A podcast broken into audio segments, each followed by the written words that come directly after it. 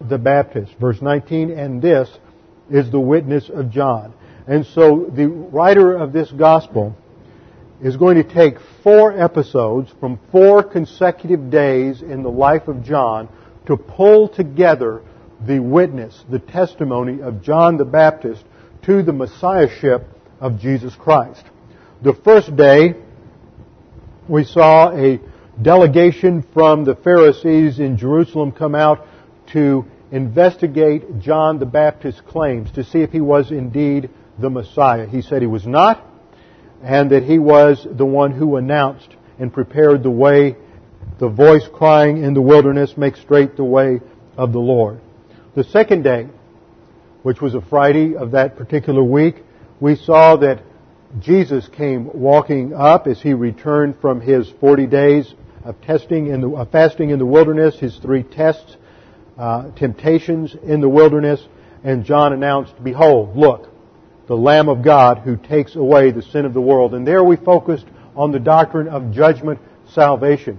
That throughout history, from the time that Adam sinned, before there can be salvation, there must be judgment of sin.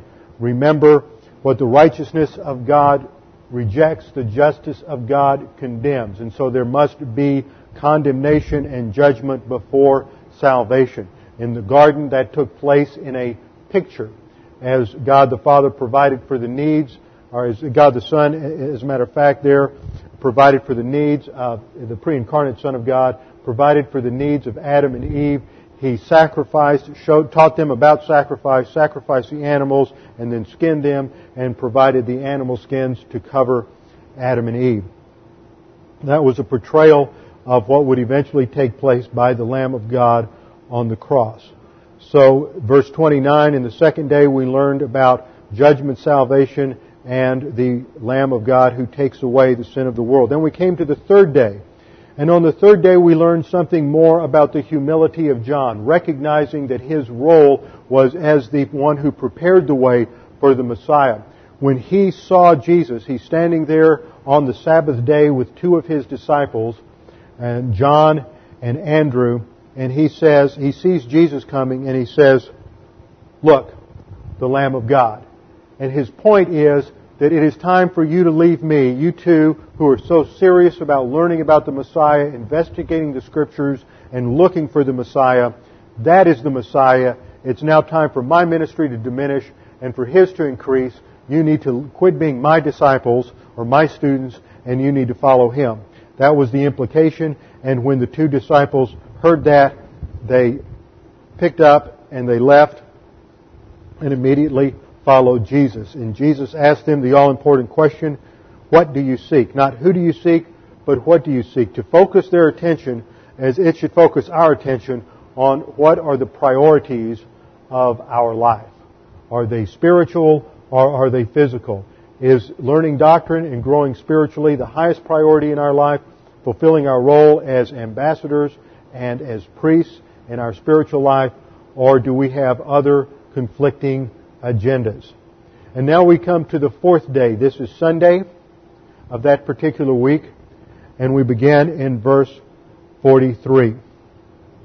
One thing I want to notice, or want to highlight again, is that in this passage, in the previous day, we learned something about evangelism. That as soon as they these two disciples, John and Andrew, saw who Jesus was and understood who he was, they followed him and then they left for a brief while to find their brothers. Andrew found his brother Peter. John went to find his brother James. Peter was the first to return with his brother. And what we learned there is that evangelism, because of what they said, in terms of pointing to the Messiah, that evangelism was not some emotional, sentimental, need-oriented uh, practice that is the way evangelism is usually presented today, but it was uh, uh, based on the facts of Scripture. That doesn't mean it was cold and intellectual and divorced from human experience, because what you see here is rich, warm reality. They're excited about what they have found. They have been looking for the Messiah. They have been studying the scriptures to find the Messiah, to find truth. And now that they find him, they're excited and they run to find others to tell them as well. So we see that emotion is present, but emotion is not the focus. Emotion is not the issue. And what we must learn is that emotion is subjective. It is never, uh, uh, never objective, and it's going to vary from person to person, just as personality varies from person to person, and each person is going to respond and react a little differently at the point of salvation, depending on their personality, depending on the circumstances, depending on the background. And one of the problems we see in Christianity is everybody seems to want to put everybody else in a mold. That I went through this experience when I was saved, uh, I felt like this, I acted like this, and you should too. If you don't feel like I did, if you're not excited like I was, if you don't uh, do this or do that, or act, behave in this manner, then maybe you weren't truly saved. And so we have people always wanting to put other people in a box and make everybody fa- uh, follow the same type of pattern. But as we see here, each of the disciples has vastly different personalities. They, they, God uses all kinds of people, and people have different experiences and different emotions, and different things happen at the time of salvation. Some people are ecstatic, some people aren't. Some people are very quiet and reserved. Other people are very overt. And each one is going to respond in their own way and never try to put people in some kind of mold or confuse personality issues with doctrinal issues. So we come to the fourth day. And here we're going to see some very unusual things take place, a very interesting conversation that reveals both the, the uh, sense of humor of our Lord and of Nathaniel. We will meet uh, Nathaniel, and Jesus will reveal through his sense of humor his deity to Nathaniel. So by our um, calculation, this is on Sunday. It's uh, three days before the wedding at Cana that begins in chapter 2. And as the travel restrictions after the Sabbath are lifted, Jesus prepares to travel to uh, Cana. Reading in verse 43, the next day he purposed to go forth into Galilee, and he found, excuse me, he found Philip, and Jesus said to him, follow me. As I said, the previous day was the uh, Sabbath day. All travel restriction, all travel was restricted according to Pharisaical law, and so during that time, very little happened. But once the travel restrictions are lifted, Jesus has a plan and a purpose. This is indicated by the verb. It is the aorist active indicative of thelo, which mean, which shows will and desire and purpose. It means to want to do something, to will to do something. It indicates that there is planning and purpose behind Jesus' actions. This is not some haphazard, accidental, or impulsive act. He doesn't wake up that morning and say, Oh, I think I'm going to go find Philip. He has a plan for his ministry. He knows who he wants to include among his disciples. He knows why he wants them, and he is carrying out that plan. So he goes to seek out Philip. Another thing to notice is that up to now, his disciples have been men who have come to follow him. Andrew and John saw Jesus and went to follow him.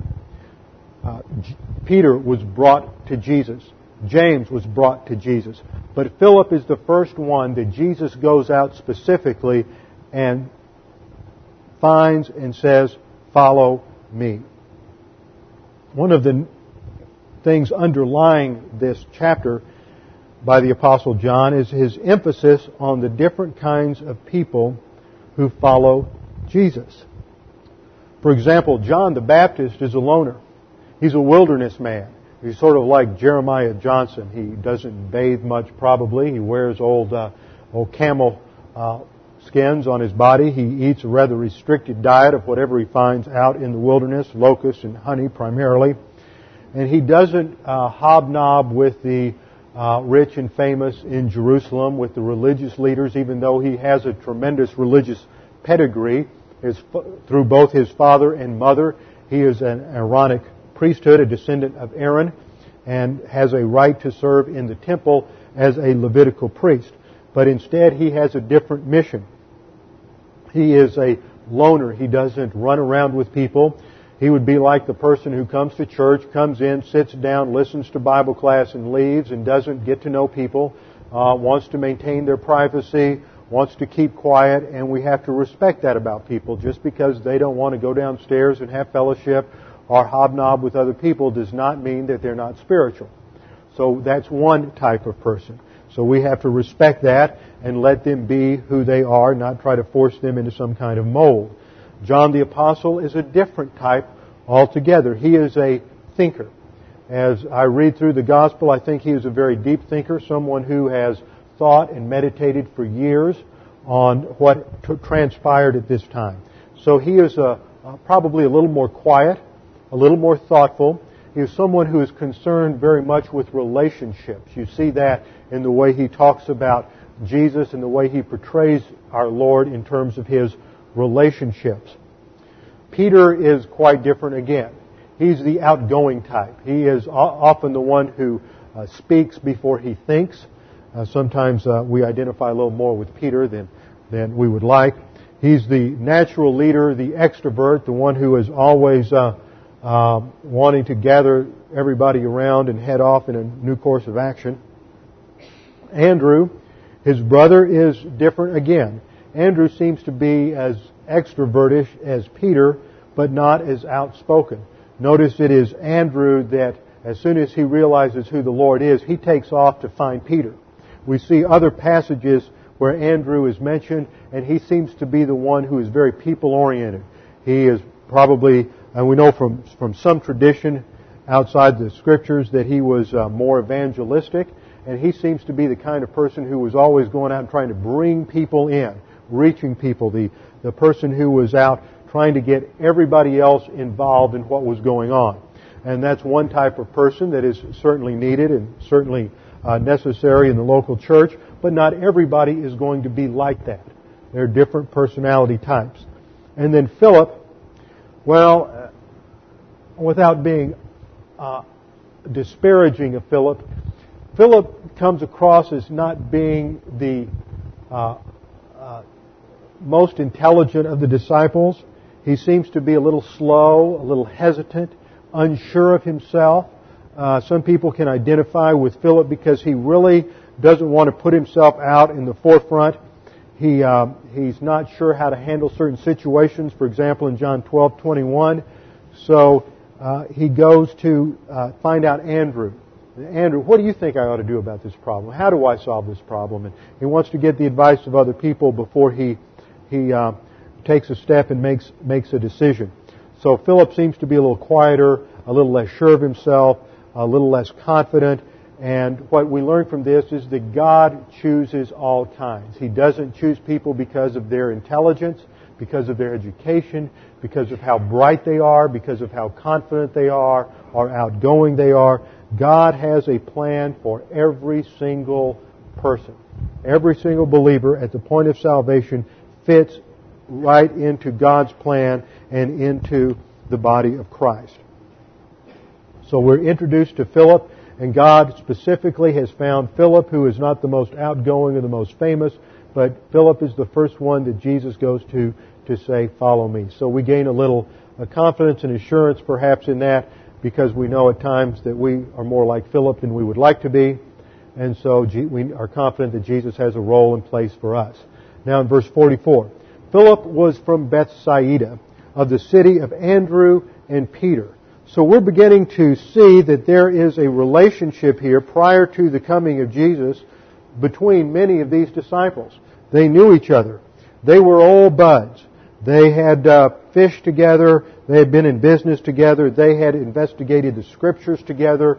And they had been talking a lot between themselves about who the Messiah would be, when he would come, and how would we know him. So there is a spiritual interest and positive volition. Bethsaida is located on the map here. Uh, this is a map of Israel. Down here you have the Dead Sea. Jerusalem is located over here just to the west of the Dead Sea. Up in the north here is the Sea of Galilee. Running down from the Sea of Galilee to the Dead Sea is the uh, Jordan River. And up here on the very northern tip of the Sea of Galilee uh, is the location of Bethsaida. John the Baptist operated in this area here during this time. Jesus is going to take a couple of days to end up over here at Nazareth, uh, just across the valley. You can't see it on the map, but there, Nazareth is located here, just north of, of Nazareth. There's a there's a valley, uh, a river runs through that valley, and on the other side is Cana of Galilee, where the wedding will take place. So Cana is just about three or four miles uh, north of Nazareth. So Jesus, in order for all these things to take place within a, the framework that we have here of two or three days, uh, John the Baptist would have to be up in this area where Andrew and Peter uh, and John come to be with Jesus, and then he heads to find Philip. Now we're not sure where Philip was. We know he's from Bethsaida, but he might have been closer. And he had a background of friendship and knowledge with Andrew and Peter. And once Philip is brought in and he realizes who Jesus is as the Messiah, what does Philip do? We see the evangelist in action. Verse 45. Philip found Nathanael. So as soon as he realizes who Jesus is and realizes that, that there is salvation here, he goes to find Nathanael. Now I don't normally do, I'm not promoting myself. I remember when I was six years old, I came home from church one afternoon and my parents sat me down and explained the gospel to me. It was on Mother's Day of 1959.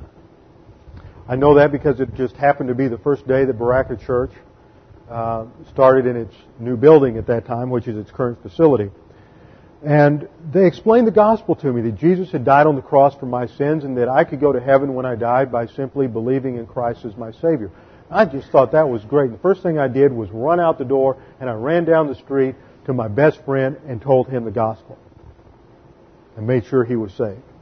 And that's the picture that we have here is just the excitement, the enthusiasm of realizing that they, they found the person they've been searching for, they understand salvation, and they're going to make sure that those they've been uh, involved with in these discussions of searching the Scripture for, for the Messiah also find him. And so Philip runs and he's excited, and he comes up to Nathanael and says, We have found him of whom Moses in the law and also the prophets wrote, Jesus of Nazareth, the son of Joseph. Now I want you to notice what Philip did not say. Philip didn't say, we have found him and I know it because he lives within my heart. Isn't that what the, the, the hymn says? Now that's true. There is a subjective experience that we have as believers when we trust Christ as our Savior. But that's not how we know He lives. You know how the, the, the hymn goes. He lives, He lives. You ask me how I know He lives. He lives within my heart. Well, that's wrong. You ask me how I know He lives because the Bible tells me so. That's what uh, one, one famous theologian was asked to summarize what he learned from the Bible, and he says, Jesus loves me, this I know, for the Bible tells me so. And what does that do? It places the authority of our salvation where it belongs, not in personal subjective experience or emotion or anything else, but in the objective, verifiable testimony of the Word of God. And what we see in Philip's communication to Daniel, I mean to Nathaniel is, we have found him of whom Moses in the law and also the prophets wrote. We have been searching the scriptures according to Alfred Edersheim, who wrote a very famous work on the life of Christ, who had been, he himself had been trained to be a rabbi uh, before he became a believer. He says that some 450 passages in the Old Testament were interpreted by the rabbis at that time as being messianic. So these men are very familiar with what was being taught by the rabbis at that time, and they had been searching these 456 verses in the Old Testament to find out all that they could about the promised Messiah. And Philip comes to him and says, point by point, we know that he meets these qualifications. How do we know that he's the Messiah? Because of the objective witness of the Word of God, not because of any experience or feeling on our part. So there's an objective basis that is used here.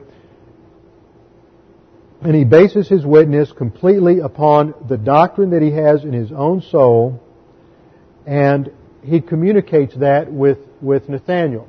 So their conversation is doctrinally oriented, it's content oriented, it is not experience and emotion oriented. It's not subjective, but it's objective.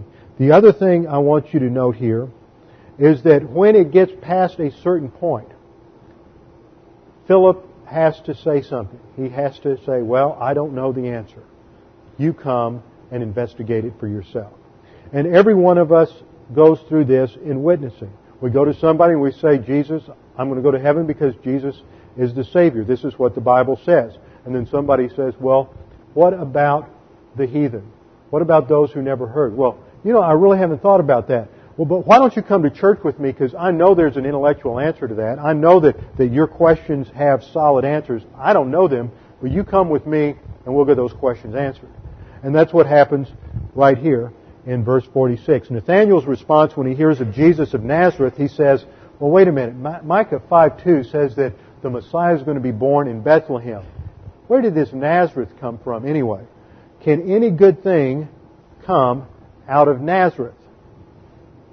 Now there's a little interplay here because Nathaniel is uh, probably from Cana, and Cana has a little town rivalry with Nazareth.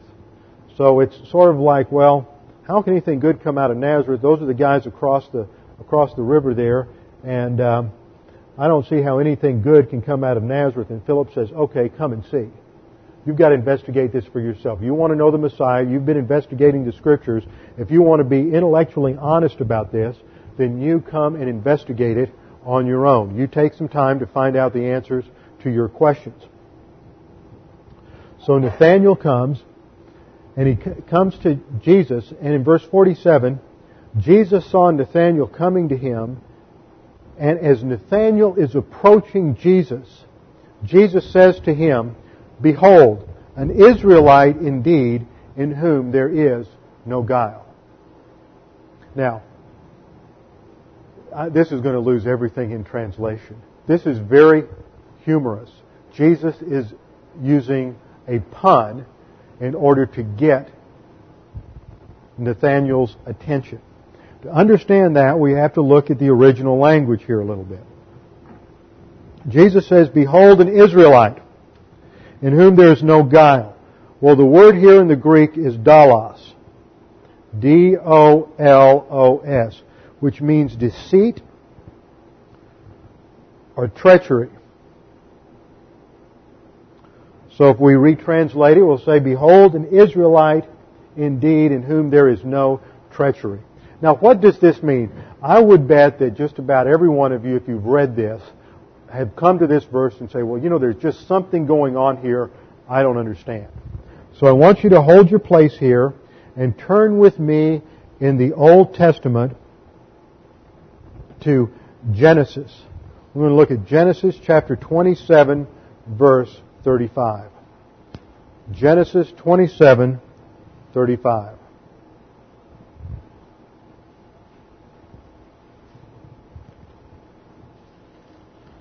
Now this chapter is one of the more interesting chapters and tells one of the more interesting episodes that transpired in the Old Testament. And it's the story of the blessing, the passing on of the blessing of Jacob to his two sons. Now remember, Jacob had twins. Esau's the oldest, and Isaac, I mean, Isaac had two sons, Jacob and Esau. Jacob is the youngest, Esau is the oldest. Now Esau is the rugged outdoor type. And Jacob is more mama's boy. And he stays home and hangs around the kitchen.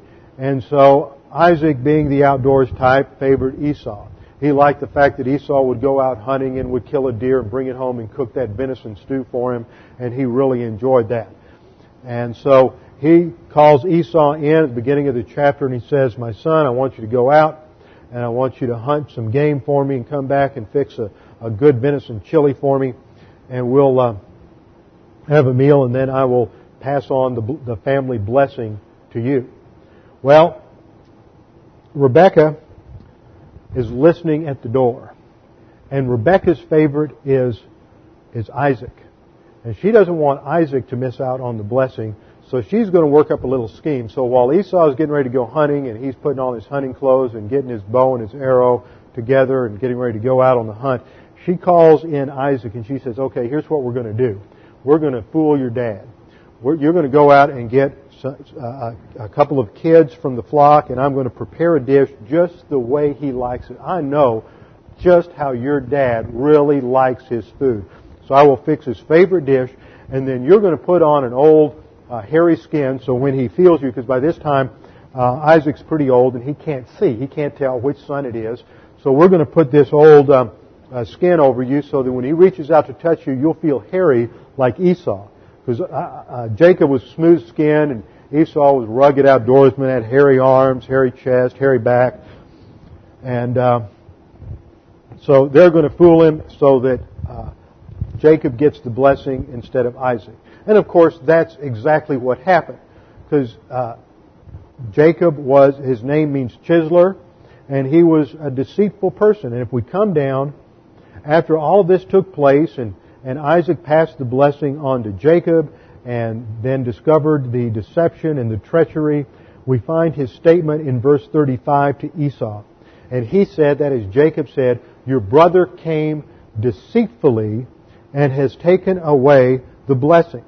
Well, when the uh, Jews later on, when they were translating the Old Testament from Hebrew into Greek, and they translated this verse, they translated deceitfully by the word dolos. So Jacob's background, the inherent character of Jacob the chiseler, is that he is a deceiver, a treacherous one. He is dolos. Now, to get the other part of the background, turn over a chapter to chapter 28, verse 11. This is another episode in the life of Jacob. Jacob is traveling and he came to a certain place and spent the night there because the sun had set and he took one of the stones of the place and put it under his head. How would you like that for a pillow? Truly camping out. Put it under his head and lay down in that place and he had a dream. And behold, a ladder was set on the earth with its top reaching to heaven. Very important to understand what's going to happen in John 1. He has the, this is the vision of Jacob's ladder. A ladder is a means of transportation between earth, the domain of mankind, and heaven, the residence of God. The ladder was set on the earth with its top reaching to heaven, and behold, the angels of God were ascending and descending upon it. So here we see the background of Jacob's very famous uh, ladder dream, uh, ladder dream, and the result of that is given in verse 13, where God reaffirms to Jacob the covenant that he has made with Abraham and Isaac. So it's a reaffirmation of the Abrahamic covenant, and that's covered in verses 13, 14, and 15. That's the second part of the puzzle. Now we get the third part. Turn over a few more chapters to Genesis chapter 32, verse 27. Another one of my favorite stories in the Old Testament with uh, Jacob. Jacob is once again out in the wilderness, camping out. And he's left alone in verse 24. Then Jacob was left alone, and a man wrestled with him until daybreak. Well, we later learn that this is not a man, this is the angel of the Lord. So Jacob is wrestling with God all night long in this major wrestling match. And when he, that is Jacob, saw that he had not prevailed against him, that is the angel of the Lord, or, or excuse me, that should be when he, that is the angel of the Lord, saw that he had not prevailed against Jacob, he touched the socket of his thigh. So the angel strikes him on his, in his hip. So the socket of Jacob's thigh was dislocated while he wrestled with him. And then Jacob says, let me go for the dawn is, uh, or then he, that is the angel of the Lord, says, let me go for the dawn is breaking. But Jacob holds on to him. He realizes now who this is. He says, I will not let you go unless you bless me. So he said to him, What is your name? And he said, Jacob. And the angel said, Your, your name shall not, no longer be Jacob, but Israel. For you have wrestled with God and with men and have prevailed. So he gets a new name as a result of this, and that new name is Israel. Okay, now we have the parts to the puzzle, so let's see what happens here. Go back to John chapter 1. I know you're just dying to see how all of this is going to come back together.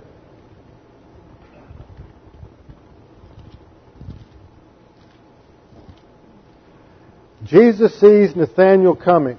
And most of the time in the New Testament, the descendants of Abraham are called Jews. They are rarely called Israelites. But when Jesus looks at Nathanael, he says, Behold, an Israelite. Jacob became Israel, a prince with God, a man who wrestled with God. This focuses on the regenerate nature of Jacob in terms of God's plan for his life. And so Jesus, when he looks at Nathanael, says, Behold, an Israelite in whom there is no Jacob. There is no longer any deceit. This is a true Israelite. One who has been regenerated and is not like that old chiseler, Jacob. Now, that's not the end of the story. Verse 48. Nathanael answered him and said, um, said to him, How do you know me? See, he doesn't question this analysis at all. He doesn't say, Well, wait, where'd you get that, Lord? How, how do you, what do you mean I'm, I'm without guile? He is the kind of guy, there's no deceit. Whatever Nathaniel thinks, it's going to come right out with it. He's not going to beat around the bush. He's not going to try to make you feel good if it'll make you feel bad. He's going to tell you just how it is. He's going to give you the truth. So he says, okay, that's who I am. I'll admit it. How do you know me? And Jesus answered and said to him, Before Philip called you, when you were under the fig tree, I saw you. Well, this brings a little more interesting things to bear because one of the things we learn from the rabbis is that the place to meditate on Scripture is to get under the cool shade of a fig tree. So there's some, some symbolism going on here that is very interesting. The Mishnah states that students of the Scripture would read under the fig tree in the shade. And the Passover is coming, which we discover at the end of chapter 2. This is just prior to the Passover. And one of the passages that the rabbis had their students read in preparation for the Passover was the Jacob's dream passage in Genesis. So what we're seeing here is the scenario. Nathaniel is sitting under a fig tree as a rabbinical student, preparing for the Passover by meditating on the Jacob's dream passage. The Jacob's dream passage focuses on the bridge that will develop between man on earth and God in heaven. And this is related to the Passover. It is a passage in its prophetic significance looking forward to the coming of the King, the Messiah, down the ladder to provide fellowship and communion between heaven and earth. So the implication here is that Nathaniel is meditating on this passage in the life of his progenitor, Jacob. He understands the whole meaning of Jacob as the, as the deceiver with dolos, and he understands the nature of regeneration and the shift from Jacob as the deceiver to Jacob, the one who wrestled with God, who became a prince with God. And so with all of this background, when Jesus says this, and he's using these word plays, it recalls all of this to mind, and so Nathaniel just sits down and says, only God could know all of this and put it all together. Because in this very terse manner, using these allusions to Scripture, Jesus lets Nathaniel know that he knows everything there is to know about Nathaniel and that he is the fulfillment of the prophecy that is given there in, um, in Genesis, the Jacob's ladder dream. You see, Nathaniel had questions. He wanted to know who the Messiah was. He needed answers to his, his intellectual questions. He wasn't going to be satisfied simply because Philip came along and said, we found the Messiah. He wanted hard evidence. Today, there are very few places where we can take people to find hard evidence of the truth of Christianity. We live in an era when people rely more on emotion and excitement and going someplace so they can have their emotions stirred up and feel good than going someplace where they can learn the truth of Scripture and have their intellectual questions about life answered. Because we have divorced ourselves, divorced the spiritual life today from the intellectual life. What has happened across the board is we no longer think that reason has anything to do with our relationship with God. And this is not new. This is something that has uh, been a problem with Christianity throughout the 20th century. And I ran across a quote from J. Gresham Machen in his address to Princeton in 1912. Machen was a very famous defender of Orthodox Christianity around the turn of the century. In fact, he had a, he had an incredible mind, knew knew I think 10 or 12 different ancient languages, and wrote numerous books attacking the um, or defending Christianity against the attack from liberal theology. And listen to what Machen said almost a century ago. It strikes home today. He said, Our whole system of school and college education is so constituted as to keep religion and culture as far apart as possible, ignoring the question of the relationship between them. On five or six days of the week, we are engaged in the acquisition of knowledge, and from this activity, the study of religion was banished. We study natural science without considering its bearing or lack of bearing on theology or revelation. We study Greek without ever opening the New Testament. We study history, carefully avoiding the greatest of historical movements ushered in by the preaching of Jesus. In philosophy, the vital importance of the study of religion could not be entirely ignored, but was kept as far as possible in the background. On Sundays, on the other hand, we had religious instruction that called for little exercise of the intellect. Careful preparation for Sunday school lessons as in the same sense that lessons in Latin or mathematics were studied was unknown. Religion seemed to be something that had only to do with the emotions and the will, leaving the intellect for secular studies. What wonder that after such training, we begin to think that religion and culture as belonging to two entirely separate compartments of the soul and their union as involving the destruction of both. To remedy the problem, he went on to say, a man can believe only what he holds to be true. You can't believe something if you think it's false. That's his point. A man can believe only what he holds to be true. We are Christians because we hold Christianity to be true. But other men hold Christianity to be false. Who is right? That question can be settled only by an examination and comparisons of, uh, comparison of the reasons adduced on both sides. It is true that one of the grounds for our belief is an inward experience we cannot share. The great experience begun by conviction of sin and conversion and continued by communion with God is an experience which other men do not possess and upon which we cannot therefore directly base an argument. But if our position is correct, we ought at least to be able to show the other man that his reasons are inconclusive and that involves careful study of both sides of the question. Furthermore, the field of Christianity is the world. The Christian cannot be satisfied as long as any human activity is opposed to Christianity or out of all connection with Christianity. Christianity must pervade not merely all nations, but all of human thought. The Christian therefore cannot be indifferent to any branch of earnest human endeavor. It must all be brought into some relation to the gospel. It must all be studied either in order to demonstrate it is false or else to make it useful in advancing the kingdom of God. And then he concludes. The missionary movement is the great religious movement of our day. Now it is true that men must be brought to Christ one by one. There are no labor saving devices in evangelism. It is all His work. And yet it would be a great mistake to suppose that all men are equally well prepared to receive the gospel. It is true that the decisive thing is the regenerative power of God. That can overcome all lack of preparation, and the absence of that makes the best preparation useless. Yet it is a matter of fact, God usually exerts that power in connection with certain prior conditions of the human mind. And it should be ours to create, so far as we can, with the help of God, those favorable conditions for the reception of the gospel. False ideas are the greatest obstacles to the reception of the gospel. We may preach with all the fervor of the reformer and yet succeed in only reaching a straggler here or there.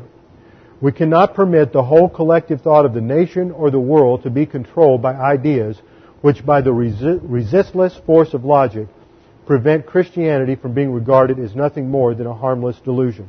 Under these circumstances, what God desires us to do is to destroy those, these obstacles at its root. See, that's our job as believers.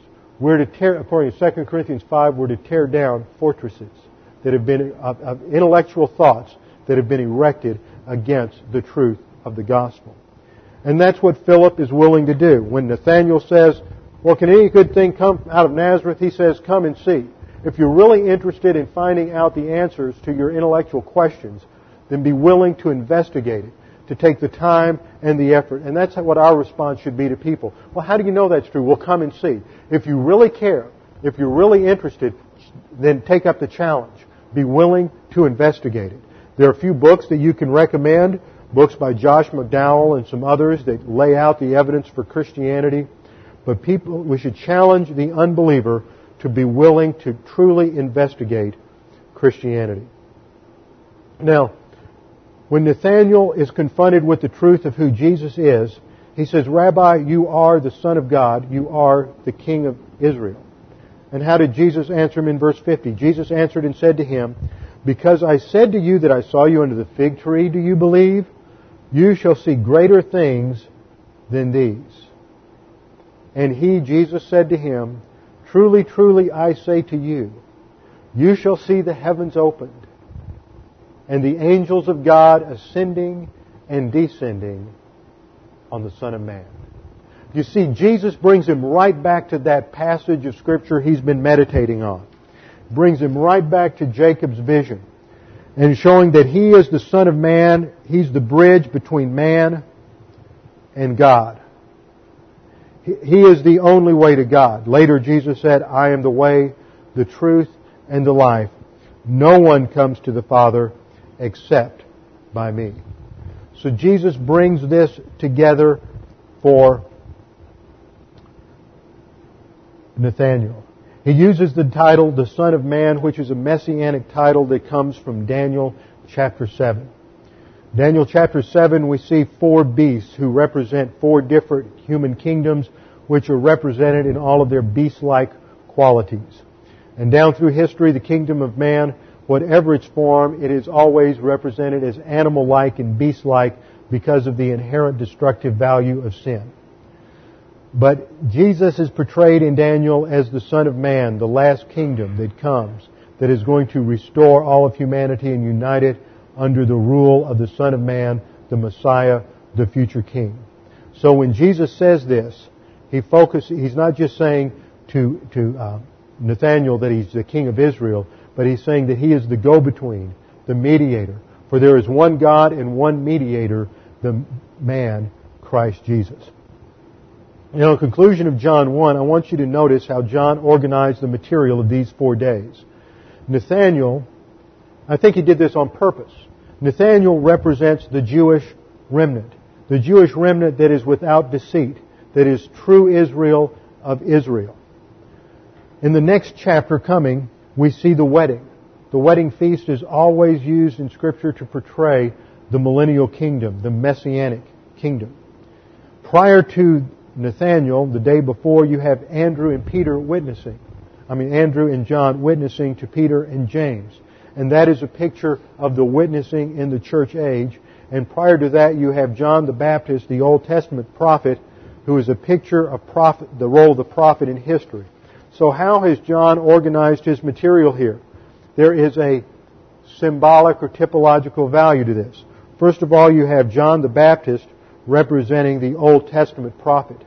Then you have on the, on the third day, the two witnesses who represent the church age, the witness of the church age in the angelic conflict. And then you have the remnant. Nathaniel representing true Israel, the remnant of Israel that survives during the seven years of the tribulation. And then the conclusion, the last event, is the wedding feast, which is the celebration of the Messiah coming to earth in his kingdom during the millennium. So it's a very interesting way in which John the Apostle has organized his material. What fascinates me is that the, the more we get into this, into John, the deeper it gets. In this chapter, John has given us 14 different titles of Jesus Christ. He begins in verse 1 by telling us that He is the Logos, the Word. He tells us that He is God.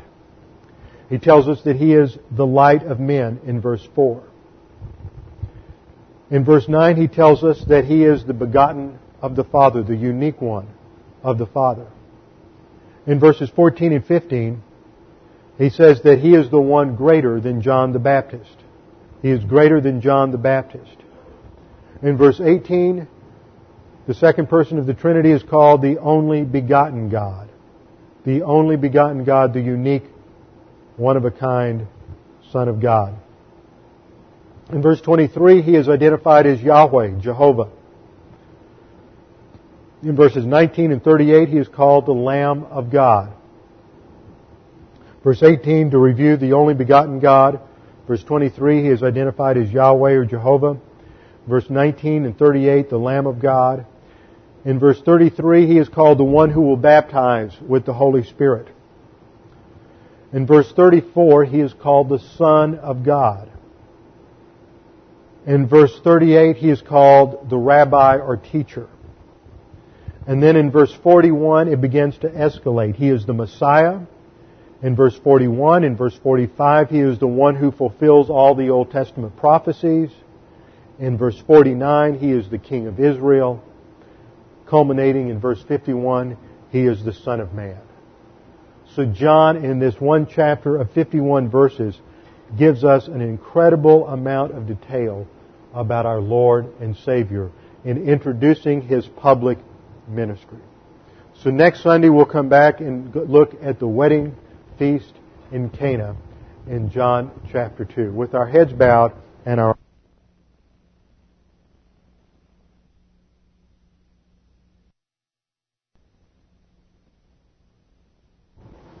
Father, we do thank you for this opportunity to look at your word and, and to dig out from it all of these important truths and doctrines to see exactly how you have revealed your Son to us as the one who fulfills all of the Old Testament prophets.